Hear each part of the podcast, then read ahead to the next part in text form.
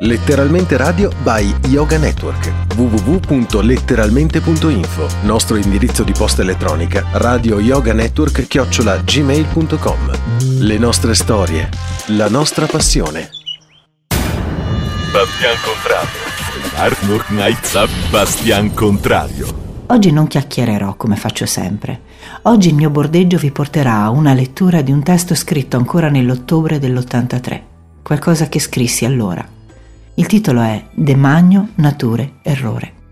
Un terribile giorno la natura partorì un figlio anormale. I suoi cromosomi erano 23 coppie ed i geni piuttosto alterati. La natura soffrì per quel figlio sbagliato e pensò che con tutti quelli che aveva sani e affettuosi avrebbe potuto trovare il tempo e la pazienza necessari per allevare anche questo.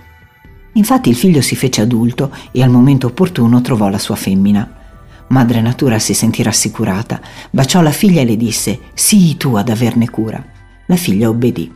Continuò l'opera della madre, ma quel cucciolo fragile non si accontentava delle normali tane e dei consueti cibi vegetali, era un violento. E cominciò la disfatta della madre. Il figlio e la figlia procrearono esseri che portavano però le caratteristiche genetiche paterne. Si disperò la madre, si disperò la figlia, ma non valse a nulla. I figli dei figli ebbero figli e i figli anche, tutti come il primo errore della natura. La natura piangeva, si chiedeva perché avesse assecondato le esigenze di quel cucciolo sbagliato. Per lui aveva trascurato gli altri figli, per lui aveva rinunciato alla propria libertà e da lui aveva ricevuto solo male. Come dicevo prima, anche i pronipoti assomigliavano al padre dei padri e così il loro carattere. Come lui camminavano su due zampe, avevano la coda di generazione in generazione più corta e allo stesso modo diminuiva la peluria del corpo e crescevano i peli della testa. Le loro zampe anteriori avevano cinque dita prensili. Questa specie aumentava con la violenza le sue esigenze. Sfrattava i suoi fratelli dalle caverne per prenderne il posto. Aveva bisogno di calore, perciò adottò il fuoco e con esso arrostiva i suoi fratelli, li martoriava o come minimo li spaventava inventò un linguaggio che fosse per gli altri incomprensibile e si diede norme e regole che limitassero l'istinto, l'espressione di sincerità, la primitiva realtà. Continuò il suo irreversibile e irrimediabile progresso distruttivo. Ampliò le sue conoscenze nella creazione dei propri limiti e di armi, si impossessò dei territori dei suoi fratelli, ponendo limiti invalicabili ed indistruttibili. In poche parole, riuscì a spezzare il meraviglioso equilibrio che la natura, la grande madre, aveva insegnato ai suoi figli a rispettare. E l'uomo, questo era il nome di questa specie anomala e differenziata, si lamentava anche che i suoi fratelli tentassero in qualche modo di riconquistare il loro posto. Anzi, inventava ancora nuove armi per giocare al tiro a segno sui suoi fratelli e per sterminarne un numero maggiore inventava armi che non dovessero essere lanciate o usate a mano, inventava i veleni, le sostanze chimiche e nuovi piani di attacco. E man mano che debellava un problema, lui con la sua folle stupidità ne creava uno o più di uno di nuovi. Morti i serpenti, nascono i topi, morte le rondini proliferano gli insetti e così via. Sempre più stupido di figlio in figlio, creato il denaro uno dei suoi tanti limiti, decise di impegnarlo in un modo nuovo, per permettere agli elementi più primitivi della società umana di riuscire ancora a sognare. Si ebbe la vendita di paradisi artificiali, un modo come un altro per eliminare coloro che, ancora dotati di sentimento, non avrebbero potuto seguire i meravigliosi progressi della massa e avrebbero tenuto più basso il nome dell'umanità e in nome di quel potere che si era creato, l'uomo, ansioso di dominare non solo i suoi fratelli, ma anche i suoi stessi figli e genitori, aspirava ad ottenere il massimo di ricchezze, vendendo per pochi soldi la vita altrui e l'altrui intimità. Dopo la schiavitù, che finse di eliminare generosamente, dopo il razzismo e dopo la motorizzazione, arrivò ben presto il computer.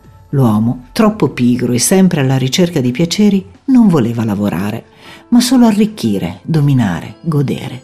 E per arricchire era necessario anche avere poche spese.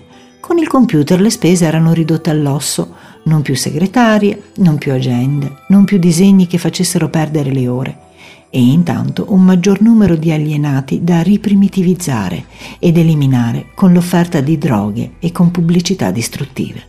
e ancora avanti, ancora alla caccia del potere. L'uomo voleva arrivare ad una supremazia assoluta e perciò non si fermava davanti a niente, nemmeno davanti alla vita dei suoi simili.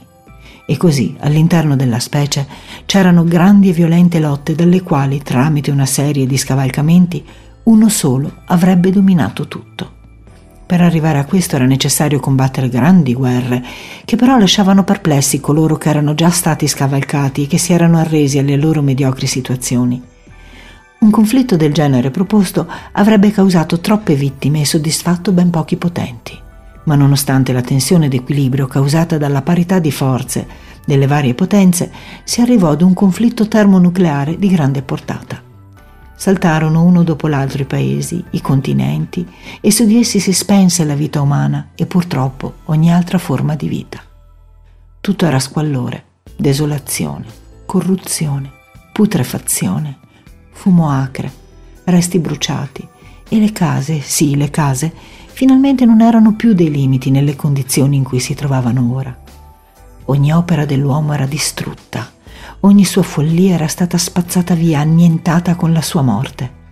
Dell'uomo era rimasta solo una donna gravida e nient'altro, una donna sofferente, nuda, senza altro scopo che suo figlio, così come era stato per madre natura. Madre Natura, dopo questa dolorosa disfatta, per quanto vecchia e ferita nel corpo e nel cuore, con grande coraggio alzò faticosamente la possente mole del suo capo e rantolando guardò il disastro subito per avere amato. Si sostenne faticosamente con le braccia martoriate e a capo chino pianse tutto il suo sconforto e la sua triste rabbia. Vide quella figlia che vagava con negli occhi un'unica luce, suo figlio. La grande madre capì ma non volle che si ripetesse questa grande disperazione a causa della sua debolezza.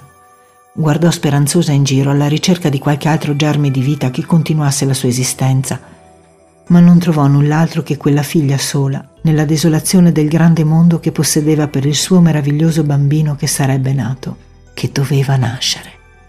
Madre Natura la guardò ancora, colma di dolcezza e di commozione per quella creatura sola, ma non revocò la sua grande decisione.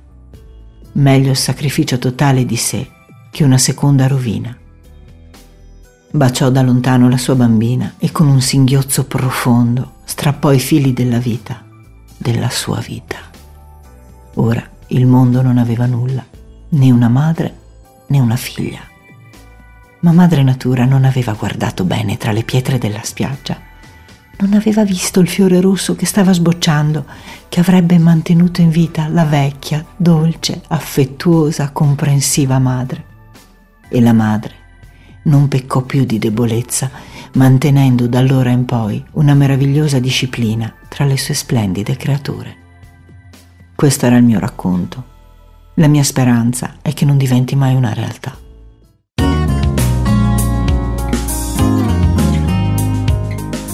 Letteralmente Radio by Yoga Network. www.letteralmente.info La radio con tante radio dentro. Maurizio DJ Studio 0 Ferrara, Renzo Studio 1 Bologna, Fabio Studio 2 Enna, Cristina Studio 3 Firenze, Mauro Boditaru Studio 4 Sanremo, Bastian Contrario, Eli The Worst e Gabriele Studio 5 Montebaldo. Letteralmente Radio by Yoga Network, la radio con tante radio dentro. Scrivici radioyoganetwork chiocciolagmail.com